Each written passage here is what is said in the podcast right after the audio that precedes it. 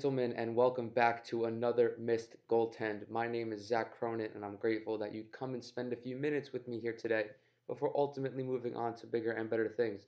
The first order of business for today's episode is to discuss the Toronto Raptors and how they are the hottest team in the association right now. As of last night, they are riding a 15 game winning streak, and their 15th win coming over the Minnesota Timberwolves. I believe the final score was 137 to 120. I'm about to fact that fact check that for you guys real quick. Uh 137 to 126, excuse me. That, however, is not the most impressive victory that the Raptors have claimed up to this point. On this incredible streak, they have five wins against playoff teams, those teams being Oklahoma City, Philadelphia, the Indiana Pacers twice, and the Brooklyn Nets. Now, this streak has been made possible by the Raptors being an elite offense and also a very solid defense. Um, defensively, for the entire season, they've been fantastic. The offense hasn't been as great as the defense, but the difference has been marginal. Uh, for the season, they rank ninth in points per game and fifth in points per game allowed. Their efficiency, as per basketball reference, is 12th as far as offense is concerned and second for defense. Now, this streak, they have eclipsed the 130 point mark three times, and they actually are the highest scoring team in the league over these 15 games. With a nightly scoring average of 121.2 points, the Raptors are slightly edging out both the Milwaukee Bucks and the New Orleans, New Orleans Pelicans, excuse me, who are at 121.1 and 121 respectively.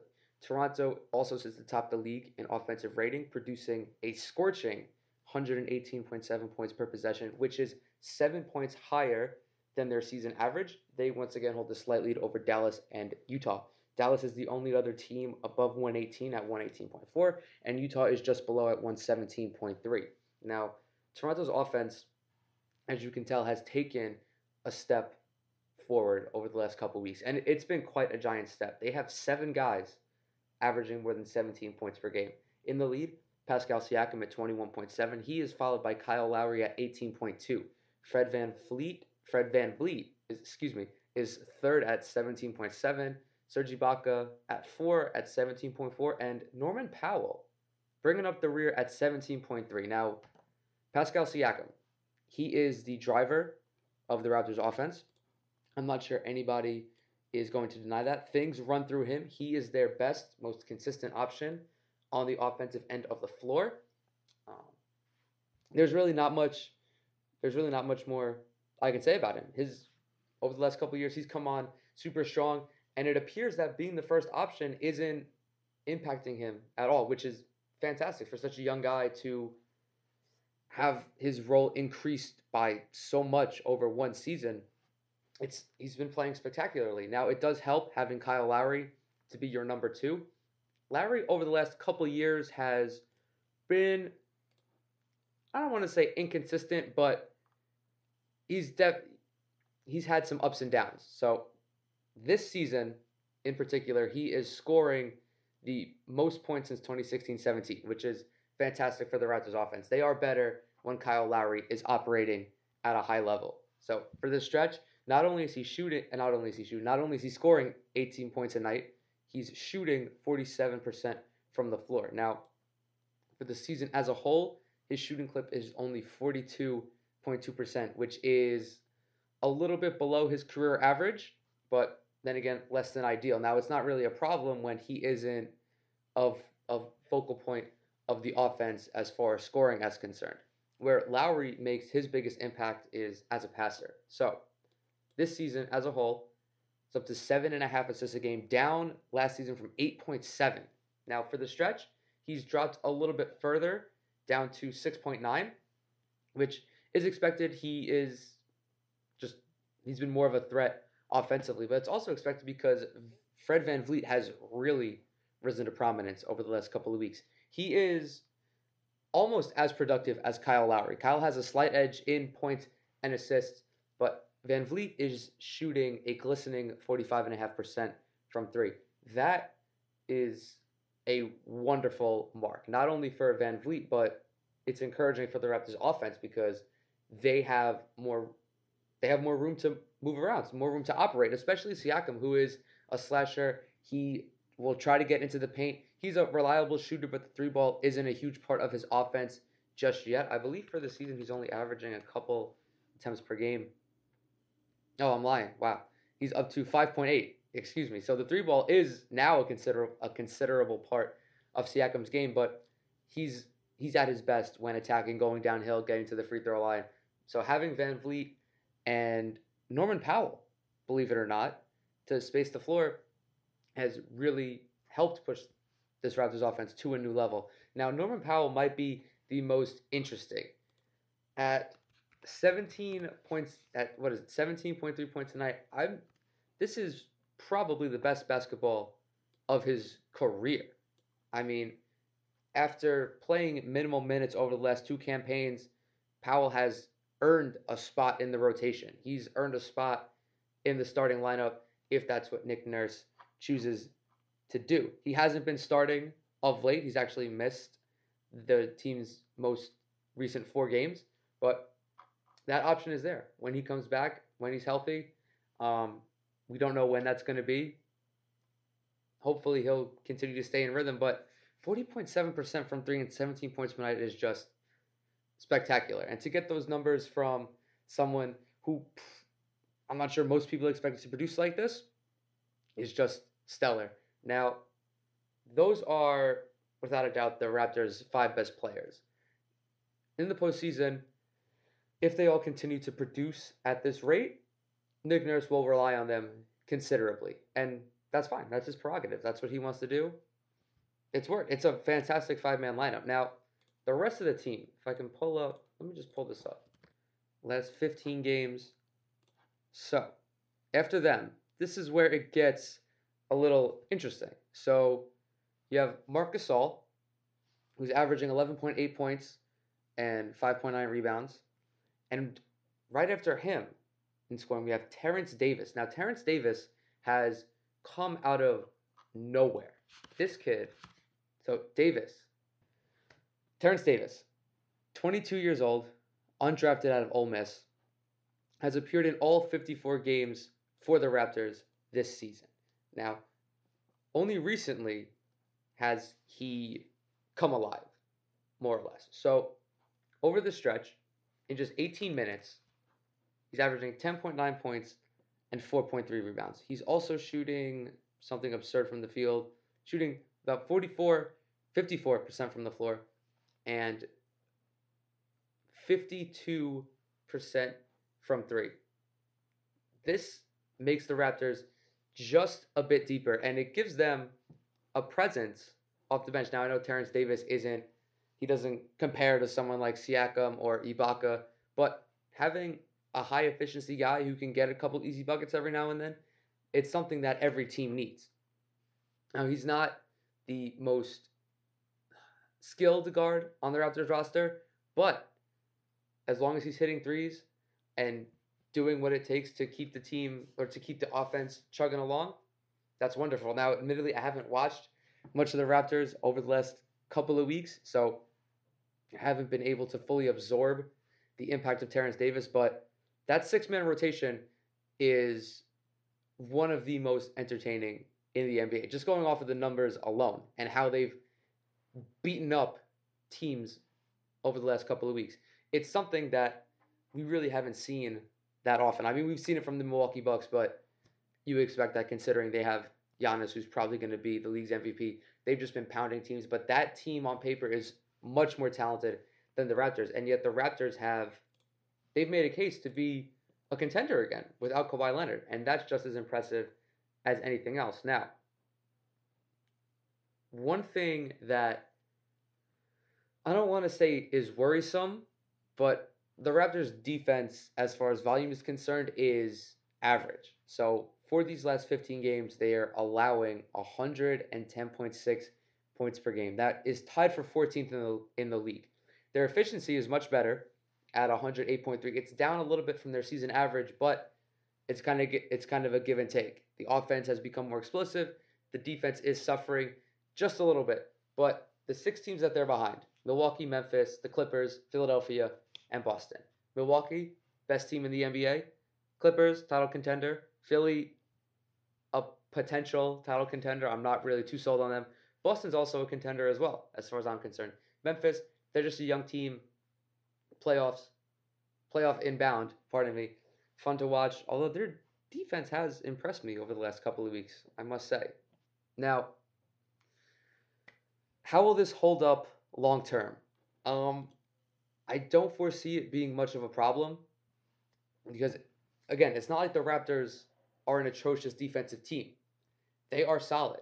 They are very solid. Their volume is a little suspect at times, but they have shown the ability to limit teams' effectiveness. There have been three different occasions where their opponents have scored less than or fewer than 105 points. I mean, as long as they're respectable, I don't see why they can't lean on their defense when the offense fizzles out, most likely. I'm not sure that what they're doing is sustainable. At some point, they are going to regress and get back to their season average, which, again, is not bad. They are not a bad team. The Raptors are they're the second best team in the Eastern Con- Conference for a reason. They are the only other team besides Milwaukee that has separated themselves from the pack. I mean, Toronto is a legitimate threat now. Do I see them topping the Milwaukee Bucks in an Eastern Conference Finals? In a potential Eastern Conference Finals matchup? No, but a seven game series is likely. Six game series is likely. It's going to be competitive. The teams are going to they're going to battle. It's going to be Giannis and Siakam going head to head. Middleton, Lowry, guys are going to trade shots, um, make buckets. I think defensively is where Milwaukee has the edge, especially if Toronto struggles with keeping their volume low. I mean, the Bucks aren't exactly the what are they? They're not the most suffocating team, I mean, they do allow upwards of 107 points a night, which is still good, which is still a top 10 mark in the league. But the Raptors are closer to the midline. You just championship caliber teams, they have to be almost top 10 in offense and defense. That's a pre a prerequisite, especially now when there's so much talent and teams are so versatile. But the Raptors will finish the season as one of the best teams in the conference. Uh, Milwaukee is going to be right up there with them, and it's going to be a lot of fun to watch the second half of the season play out. Toronto has, uh, they have, especially for the next couple of games, their schedule is on the easier side. So it's Tuesday as I'm recording this. This will, this is probably going to go up Wednesday morning. They play the Brooklyn Nets Wednesday night. They then host the Phoenix Suns before facing the Pacers and the Bucks on Sunday and Tuesday. So the Raptors could stretch this to 17 games, possibly 18 because they've beaten the Pacers twice already. Now Milwaukee, that that game is going to be fantastic. I that's that's one that I know I'm going to have to watch regardless of whatever this whatever the rest of the games on the slate are. I mean, two contenders going head to head. It's just it's it's can't miss TV. And then after that they have the Hornets, Nuggets, Suns, Warriors, yada yada yada. I don't want to go too far ahead because there is still a lot of season left to be played, but the Raptors, I'm what are they on pace for? 60 some odd wins or something like that? Just an incredible campaign. What Nick Nurse is doing is phenomenal. He's definitely to get some coach of the year recognition and it's it's deserved doing all of this without a superstar, it's excuse me. His system, it just works. I don't I don't I don't know what else to say. Siakam and Lowry, they really have a grip on what it takes to win, and then everyone else playing productively. This is really what it's all about. You need a well-rounded team to be a contender as much as nice as it is to have star power, if your role players are below average, the team is not going to fare well. And the Raptors, they have a crop of very solid role players. And I didn't even mention OG Anunoby. Now his scoring, he's only scoring 8.7 points a night, but as a shooter, again, that's what the Raptors need to keep the floor open. He's making about 38% of his shots. Quality one-on-one defender. He's a big-bodied wing, very athletic, can contend with some of the other guys on the perimeter. But they have a very solid rotation, and Nick Nurse isn't afraid to go nine or ten deep. He's giving Rondae Hollis Jefferson almost 20 minutes a night, which I mean, Rondae, I loved Rondae when he was with the Nets, but offensively, he doesn't give you that much. He is most certainly a defensive minded wing. He does attack the boards as well, but they the Raptors, they have a ton of quality pieces. I'm again, I don't anticipate them representing the Eastern Conference in the finals, but I don't want to rule that possibility out entirely. This team is very solid, very complete from top to bottom. Now, moving forward, I want to talk to a team that is they're probably the antithesis of the Raptors, and that is the Portland Trailblazers. More specifically, Damian Lillard. Now, even if you don't watch the Blazers that often, like I don't watch the Raptors that often, I don't watch the Blazers that often because they're not in my market, but also because their games are up late and the East Coast is the worst time zone. Um, I'm not staying up till 1 a.m. to watch the Blazers. I have a hard enough time staying up to watch the Lakers, and that they're the Lakers eh, or the Clippers. I'm, I'm not doing it. Call me a baby. I don't care. Your boy needs to sleep. So, Damian Lillard, over the last 12 games, has been playing the most ridiculous basketball of his career. This man, over the last 12 games, is averaging 40.3 points and 9.2 assists. He has a true shooting percentage of 67.7%. That is absurd. Now, true shooting is an advanced metric where it accounts for threes being worth more than twos, but it also accounts for free throws. Now, Lillard is very reliable from the free throw line. His efficiency from the floor can be a little all over the place, but he's a high he's a high volume guy. You can't really expect high volume guys to be that efficient. Now, for him to average this point total on this shooting is just absurd. For context, Steph Curry's what was it? 2015-16 season? Yes, Steph Curry's 2015-16 season, which is widely regarded as one of if not the most impressive offensive seasons, not just for a guard, but in NBA history that season. His true shooting percentage was 66.9. Two years later, his true shooting percentage was 67.5. Dame is undeniably one of the most entertaining players in the NBA right now, if not the most entertaining. He is just a hurricane. He's a tornado. He is every single natural disaster rolled into one. And despite that, the Blazers boast just a 25 and 29 record. Now, to their credit, over the last 12 games, they have gotten a little bit better. They are 7 and 5, should be 8 and 4. Yes, they should be 8 and 4. The refs missed a blatant goaltending against Utah a couple nights ago. Brushing that to the side, they've beaten the Pacers, the Lakers, the Rockets, and the Jazz. Excuse me. The combined margin of victory over those four games is 48 points. That's very impressive for a team that is more or less one person. Also, they recently beat the Miami Heat by six points. Another impressive feat. The Heat are one of the better teams in the Eastern Conference. Now, I'm just going to pull up the Blazers team here. We'll sort this to the last 12 games. Okay, let's. Oh my god, unbelievable. this man. The next closest Blazer in scoring to Damian Lillard is CJ McCollum at 18.4. After that, it's Hassan Whiteside at about 16. Gary Trent, Carmelo Anthony, Kent Bazemore, Trevor Ariza. Trevor Ariza. Those guys are the only guys on the team averaging more than 10 points. But I mean, Dame has had to produce like this. I mean, it's also impressive what Hassan Whiteside is doing at six at about 16 and 14 a night. Um, Carmelo Anthony has tapered off a little bit. His shooting has been very stinky as of late. He's at 37% overall, 31 from three. Now, Gary Trent Jr. is also quite surprising. 13.7 points on 52% shooting. Now, McCollum, in particular, this season has not been that kind to him, and it's unfortunate.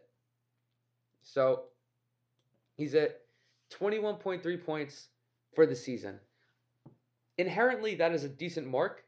However, it doesn't deviate much from what he's done over the past two seasons. In fact, since winning Most Improved Player, no, I'm kidding. Since averaging 23 points in 2016 17, which was the season after he won Most Improved Player, he hasn't improved. He's more or less stayed the same. Essentially, he's at his ceiling. Now, the shots haven't changed that much. He's at, over the last three years, what's his cumulative? 18.4, which is fine for a second option. Um, his shooting, it's okay. The one area where he suffered most is at the free throw line. After leading the league with 91 at 91.2% in 2016-17, he's fallen to 83.6, 82.8 and now it's 74.1. Now, McCollum also hasn't been available for all the games during the stretch. He's at 9 9 games played. Um, let's see. Yeah, I, the Blazers have had to lean on Damian Lillard just over the last couple of games. I mean, he's been their team. Without him, they would. Ah, I don't even want to think about how many games they they would have lost if he wasn't in the lineup. Now, this recent surge from Lillard has brought him back into the MVP conversation, and I say back because he had a similar stretch at the beginning of the season. Over the Blazers' first, what was it, 12, 13 games? 11, excuse me. Over the Blazers' first 11 games, Lillard was averaging 32 and a half points and 6.6 assists. He was also shooting about 50% from the field. He had 60 against, who was it? He had 60 against the Nets on November 8th. Now, those are high quality numbers. The issue, however, is the team wasn't winning. And the team, although they're winning now, it's not at a rate that'll offset their slump. So, was it? They were one, two, three, four, and seven over the first 11 games. And that slow start, it just, it killed any momentum that they were looking to amass. They are now up to 25 and 29, as I believe I mentioned earlier. But it's not enough for Lillard to be a legitimate MVP candidate.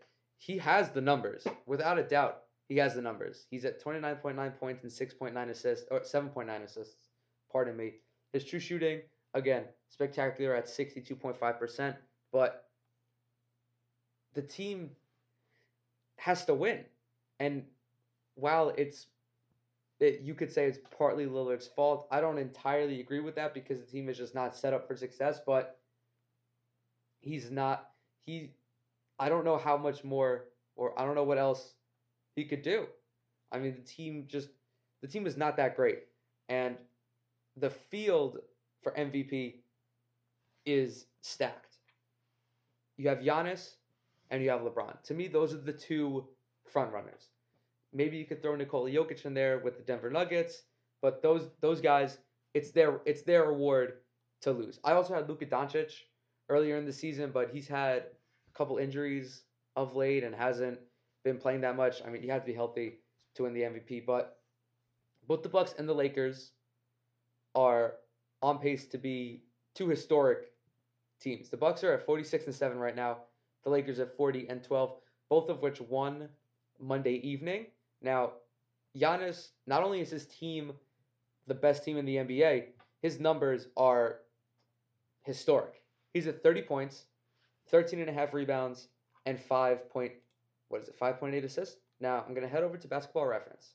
I'm going to pull up their play index, go to their season finder. So we have this stat line has been replicated twice, three times, pardon me, twice by three different players. Wilt did it, and Elgin Baylor did it.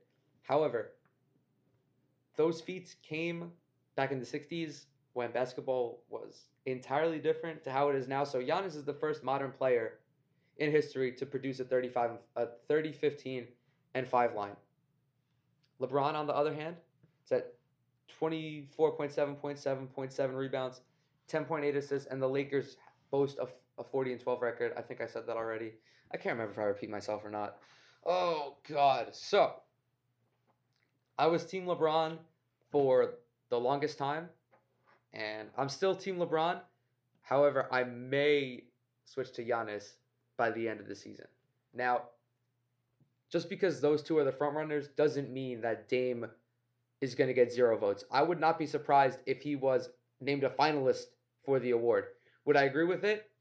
Probably not, but it would not surprise me. If he finished top five, I would not be surprised. Uh, he's, I could see him finishing top ten at the lowest, but the t the record just doesn't compare, and that has to be taken into account.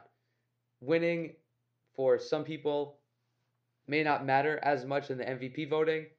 I think when you're talking about an award of this caliber, you have to factor in everything winning, numbers, all that. Now, you can look at a team like the Bucks and the Lakers and say, "Oh, well, uh, you know, it's LeBron and Giannis and their their teams are better, whatever, yada yada." I get that. It just doesn't do anything for me because Lillard is at his ceiling, and the Blazers are barely a 500 team. There's, I, they they're two wins above. What do you want me to do with that? So I love Dame. I love watching him play. He's just he's fantastic. I don't know anyone who has anything bad to say about him. I just don't think that he should be the MVP. And look at LeBron, look at Giannis, look at their teams. They're they're playing better and they're putting up better numbers. It's just it's how it is. I mean, I don't know if this is even really like a hot take to say that Dame doesn't deserve the MVP. I, if the Blazers were like 35 and 30 or 35 and 28 or something, it would be much different. But they aren't even they're not even at 500. And I don't know how much longer let me let's pull up their schedule. Let's see how much longer they can stretch this out. So they have their next 5 opponents. New Orleans, Memphis, New Orleans again, Detroit, Boston, and Indiana. Now, the last six games are coming out of the All Star break, so the teams are going to be well rested, all that stuff. How do we, how do we see the Blazers doing? I'm they could beat New Orleans. They might beat Memphis. They also might not. Uh, they'll probably they'll probably beat the Pistons. The Celtics and the Pacers. I, I just I, I don't know how I feel about that. So, whatever. Uh, is there anything else I want to talk about? I covered the Raptors. Uh, covered Dame not being an MVP. Um, I don't know. I know Marvin Williams just got scooped up by Milwaukee. That's a killer signing.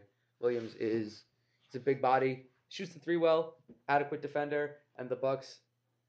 With each passing day, I just see them more and more as the eventual champion. I mean, as far as I'm concerned, they are the most complete team in the NBA. Now, I know I was just saying that about the Raptors, but what? The one thing the Bucks have is they have a superstar. They have a super duper star in Giannis. The Raptors, if they had a player of Giannis's caliber, they they would be the Bucks. That's the only difference between the two teams. But they have they are exceptionally deep. They have what is it? 12 guys who are consistently playing double digit minutes. And Giannis is barely over 30. You throw Marvin Williams into the mix and the bench just gets a little stronger. I they have they're just they're a perfectly built team. Just, there's there's not much more I could say about it. Um, the Lakers, on the other hand, while we're since we just got done talking about Giannis and LeBron, let's bounce on over to there. Uh, the buyout market for them. I it's going to be tough. It's going to be tough. So there's someone like Dion Waiters, J.R. Smith. I think there was a report about him, but I don't know what the Lakers are going to do, man. It's tough. I mean, there's they're surviving on LeBron and AD, but their team is yeah, there's something. There's something. I mean, they just got to find a consistent they just got to find a little bit more consistency. You know, not I'm I'm mainly pointing at Kyle Kuzma because they it's like they have the two stars, two superstars, and then Kuz just isn't filling the role that many expected him to fill. He was supposed to be that third guy, you know, consistent shot creator who could alleviate pressure from Davis and LeBron, and he just simply has not been that. I mean, he's shooting 33% from 3. He's averaging 12 points. He's the team's third leading scorer at 12.8 points per game. I mean, that's the that's the one issue for them is they don't have a third guy. And I I want to see how they overcome that in a playoff series. I mean, having LeBron and AD to lean back on is fantastic, but things things are different in the playoffs. We know this. It's not the same as just you know rampaging through the regular season, blasting opponents by 25. The elite coaches, should they face one,